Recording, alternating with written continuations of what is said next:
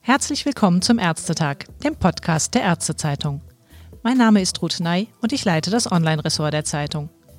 Vor einem Jahr war es noch ein Ausnahmezustand, dass medizinische Kongresse und Fachtagungen beinahe aus dem Stegreif als rein virtuelle Veranstaltung abgehalten werden mussten, sollten sie nicht ganz ins Wasser fallen.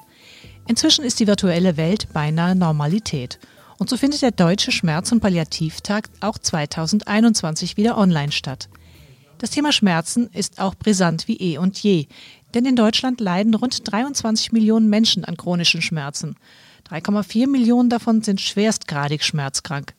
Es gibt allerdings nur etwa 1200 ambulant tätige, ausgebildete Schmerztherapeuten. Die Lücke ist offensichtlich. Im Podcastgespräch mit dem Schmerzmediziner Dr. Johannes Horlemann möchte ich daher erfahren, wie diese Lücke geschlossen werden könnte. Denn Dr. Horlemann ist nicht nur niedergelassener Arzt in Kevlar, sondern auch Kongresspräsident und Präsident der Deutschen Gesellschaft für Schmerzmedizin und kennt sich somit bestens sowohl von der praktischen Seite als Arzt aus, ebenso wie mit den gesundheitspolitischen Hürden. Und damit ein herzliches Hallo am Telefon, Herr Horlemann. Ja, vielen Dank für die Einladung, Frau Ney. Herr Horlemann, Sie fordern schon fast mantraartig seit einigen Jahren eine rechtssichere Bedarfsplanung in der Schmerztherapie. Nicht umsonst, denke ich, lautet dieses Jahr das Schwerpunktthema beim Deutschen Schmerz- und Palliativtag sichere Versorgung, Versorgung sichern. Aber warum bewegt sich da so wenig? Nun, das ist ein äh, sehr schwieriges Konglomerat an politischen Bedingungen, mit denen wir zu tun haben. Die sichere Versorgung wird zunächst einmal durch die Kassenärztliche Vereinigung in Deutschland garantiert. Und innerhalb der Kassenärztlichen Vereinigung sind sehr viele Meinungsströmungen, mit denen wir zu tun haben. Und dort ist es äh, oft sehr schwierig, schmerzmedizinische Sichtweisen auf die Versorgung durchzusetzen. Es gab vor einiger Zeit ein Gutachten der LMU in München aus der Klinik für Psychiatrie im Auftrag der Bundesregierung, um die Sicherheit der Versorgung in Deutschland auch wissenschaftlich zu untersuchen.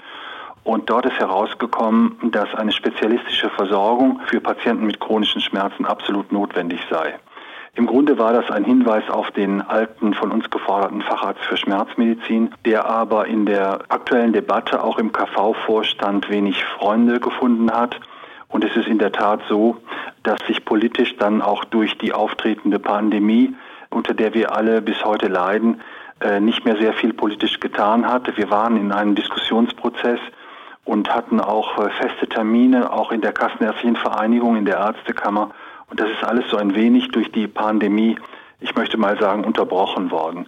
Das Thema ist natürlich nach wie vor immanent, aber äh, wir sind übergegangen in diesen Zeiten, in denen man sich in persönlichen Begegnungen weniger austauschen kann, dass wir versuchen, über Selektivverträge die Versorgung weiter zu sichern. Und so haben Sie sicherlich auch schon gehört, dass wir äh, für die Therapie mit Cannabinoiden mit der AOK im Gespräch sind und einen Selektivvertrag gestalten, der noch in diesem Halbjahr scharf gestellt werden soll. Derzeit laufen die Gespräche sehr intensiv und konstruktiv.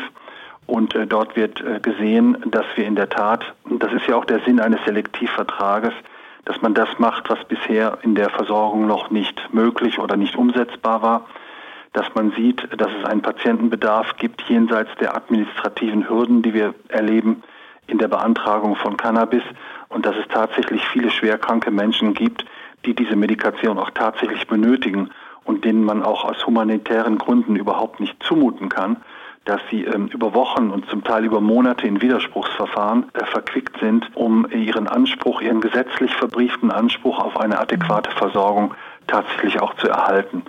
Ich möchte deshalb sagen, dass wir als Deutsche Gesellschaft für Schmerzmedizin die Versorgergesellschaft sind, die dafür sorgen möchte, dass die Patienten das bekommen, was sie brauchen. Das machen wir auf verschiedenen Ebenen, zum Beispiel mit den Praxisleitlinien. Und das machen wir auch mit einem Praxisregister Schmerz, äh, in dem Patientendaten gesammelt werden, damit wir wirklich mit Real-Life-Data darstellen können, was in der Versorgung tatsächlich geschieht. Sie haben jetzt ganz viele Einzelaspekte, die wichtig sind, genannt. Zum einen wollte ich nochmal nachhorchen, der ursprünglich einmal angedachte Facharzt für Schmerzmedizin, der für die fachgerechte Versorgung von Schmerzpatienten sorgen sollte, der ist damit also im Augenblick vom Tisch. Äh, ich würde nicht sagen, dass er vom Tisch ist, aber äh, die Vision bleibt immer noch. Aber in der gegenwärtigen Lage, in der wir diskutieren mit den verschiedenen Vertretern äh, der verschiedenen Einrichtungen in der Versorgung, ist der Facharzt für Schmerzmedizin realistisch schwer durchsetzbar. Generell auch, um nochmal ein bisschen diesen Punkt rechtssichere Planung schärfer zu besprechen.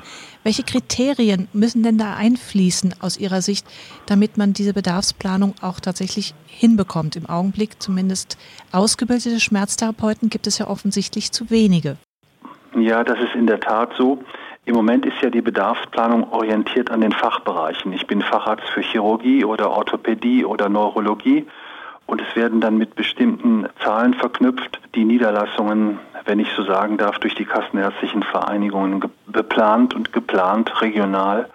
Und da ist eine Zusatzbezeichnung, die die äh, Schmerzmedizin ja bis heute darstellt, in den Planungen einfach nicht vorgesehen. Ich selber bin Facharzt für Innere und Allgemeinmedizin und ähm, habe die Zusatzbezeichnung Schmerzmedizin und jeder Internist oder Allgemeinmediziner, der mir nachfolgt, dürfte meinen Sitz einnehmen, ohne dass er die Zusatzbezeichnung Schmerzmedizin besitzt, was dann wiederum meine Schmerzpatienten quasi unberücksichtigt ließe.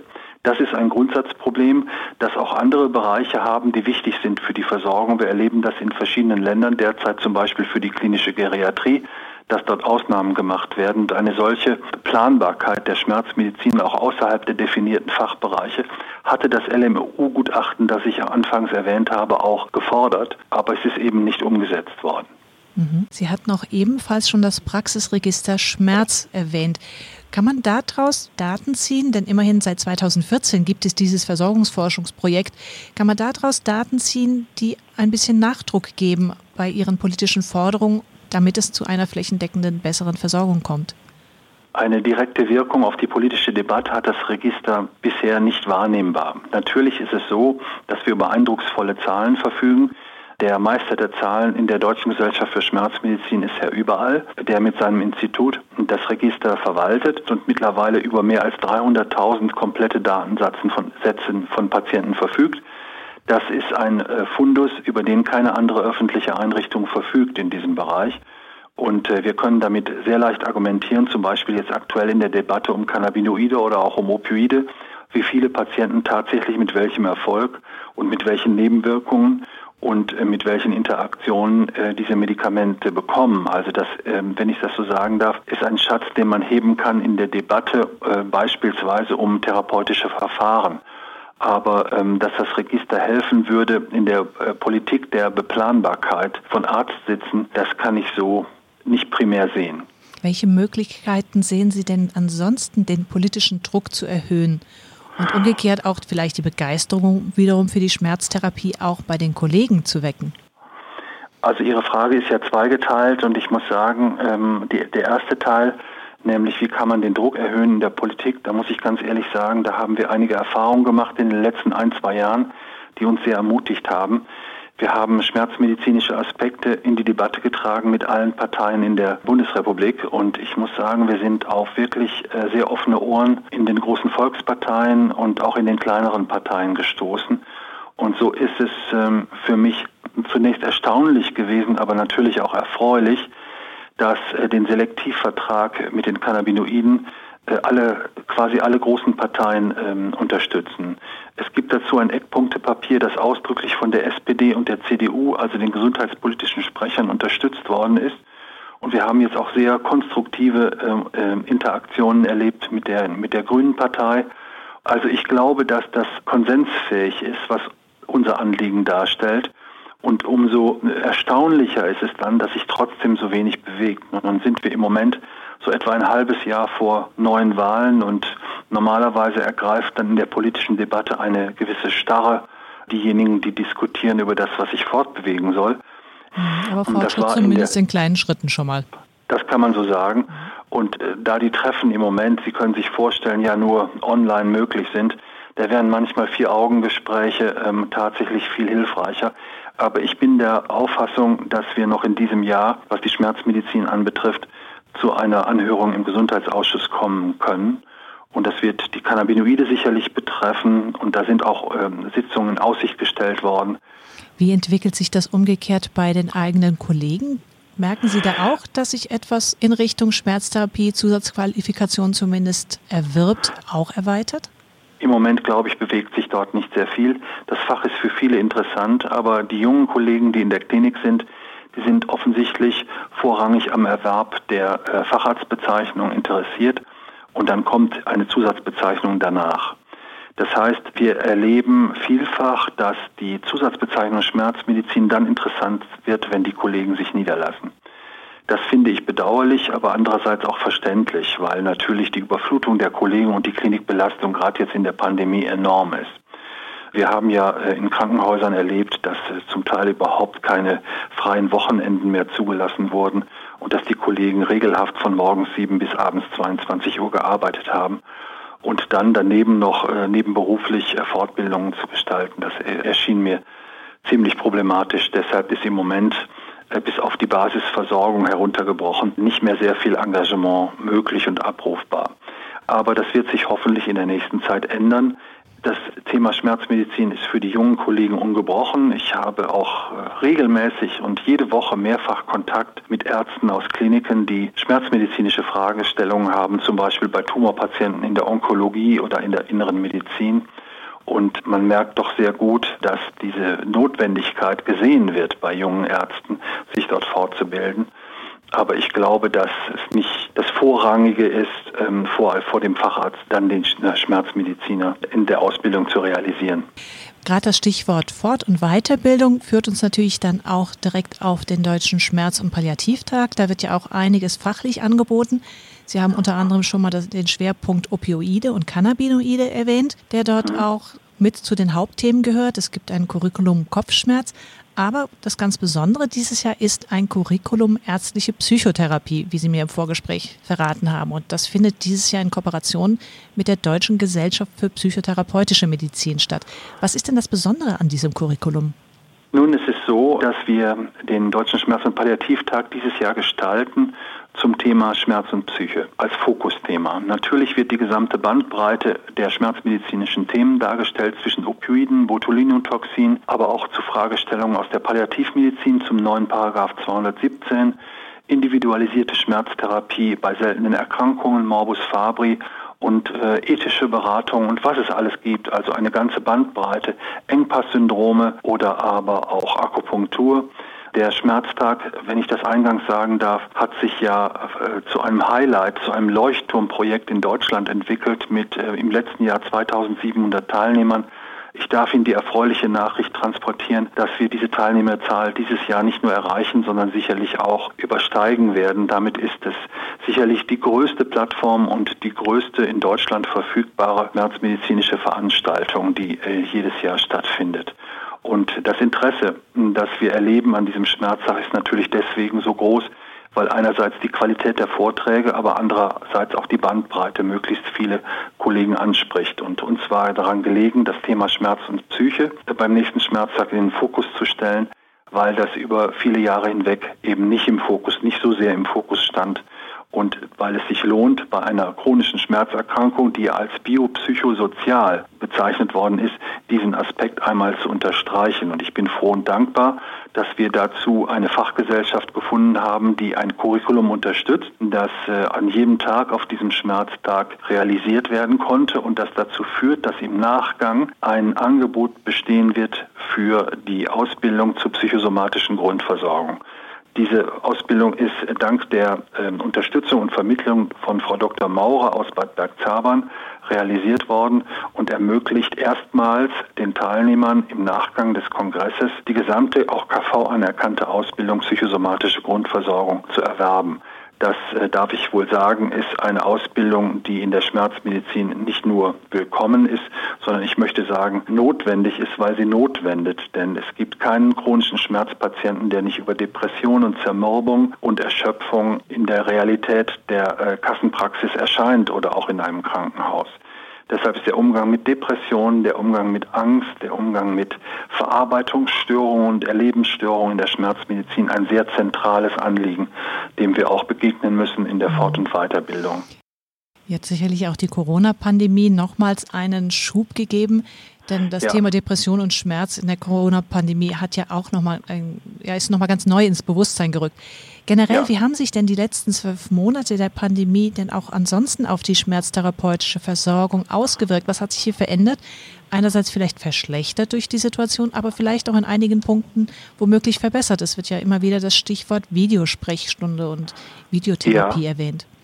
Ja, also das ist eine Option, wenn ich da anknüpfen darf. Die Videosprechstunde ist eine interessante Option, um die Hürden, die in der Pandemie entstanden sind, zu umschiffen und trotzdem Kontakt zu den Patienten zu halten. Das war höchst notwendig, weil in vielen Bereichen die Versorgung gefährdet war. Deshalb ist das Thema sichere Versorgung sicherlich auch eine Anspielung auf die aktuelle Pandemiesituation. Denn in den Krankenhäusern sind natürlich die Bettenzahlen zurückgegangen, in denen Patienten mit chronischen Schmerzen versorgt werden konnten und der ambulante Sektor musste deutlich mehr chronische Patienten mit schwerwiegenden Krankheitsbildern, die eigentlich stationär behandlungsbedürftig waren, aufnehmen. Das habe ich persönlich auch in meiner Tätigkeit erfahren. Also ich darf einfach mal sagen, dass Patienten mit äh, schweren Rückenschmerzen insbesondere und neuropathischen Schmerzen vermehrt behandelt werden mussten, ambulant statt stationär und dass diese Patienten übrigens in der Zunahme der Dauer der Pandemie auch zunehmend mehr psychosomatische Aspekte der Schmerzchronifizierung präsentiert haben, insbesondere Erschöpfungen und Zermürbungen und natürlich auch die Folgen der sozialen Isolierung durch die Unmöglichkeit, äh, anderen Menschen zu begegnen. Also das sind, äh, wenn ich so sagen darf, Bedingungen, die auch in der letzten Zeit, das erlebe ich auch bei meinen Patienten, zunehmend auch zu einer gewissen Resignation und manchmal auch zu vermehrter Aggressivität oder zumindest einer Reizbarkeit von Patienten geführt haben. Das muss man einfach sagen und kann ich auch nachvollziehen. Also die Therapeuten mussten schon ähm, ja sehr empathisch und mit einem weiten Herzen diese Patienten empfangen und versuchen mit mehr Zeitaufwand diesen Patienten gerecht zu werden.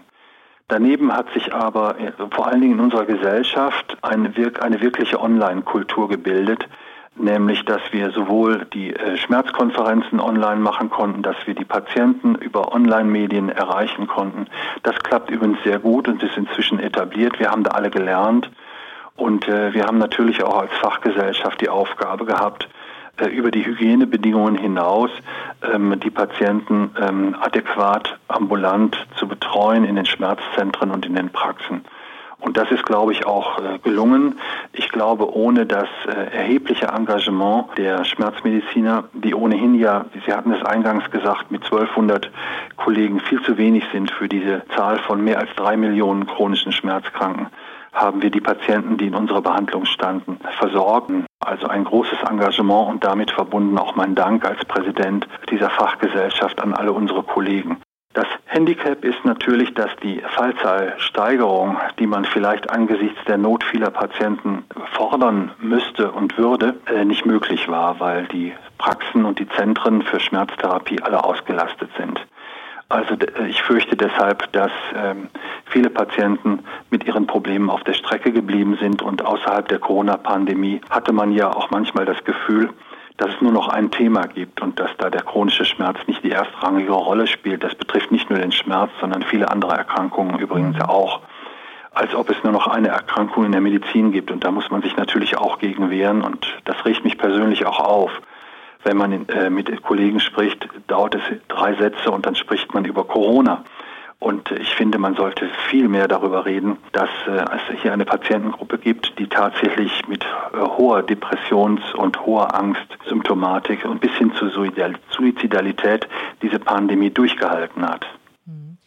Ja, wir können nur hoffen, dass es jetzt mit zunehmender Zahl an Impfungen und Testmöglichkeiten und den ersten Lockerungen ein bisschen Entspannung in dieser Situation gibt, dass man den Blick wieder auf andere Themen setzen kann. Ich wünsche Ihnen jetzt erstmal viel Erfolg. Es hört sich ja sehr gut an mit dem beginnenden Schmerzkongress. Ich danke Ihnen ganz, ganz herzlich für das Gespräch. Ja, vielen Dank, Frau Neu, und es hat mich auch sehr gefreut. Vielen Dank. Ich danke Ihnen auch. Bis zum nächsten Mal. Tschüss. Ja, wiederhören. Danke.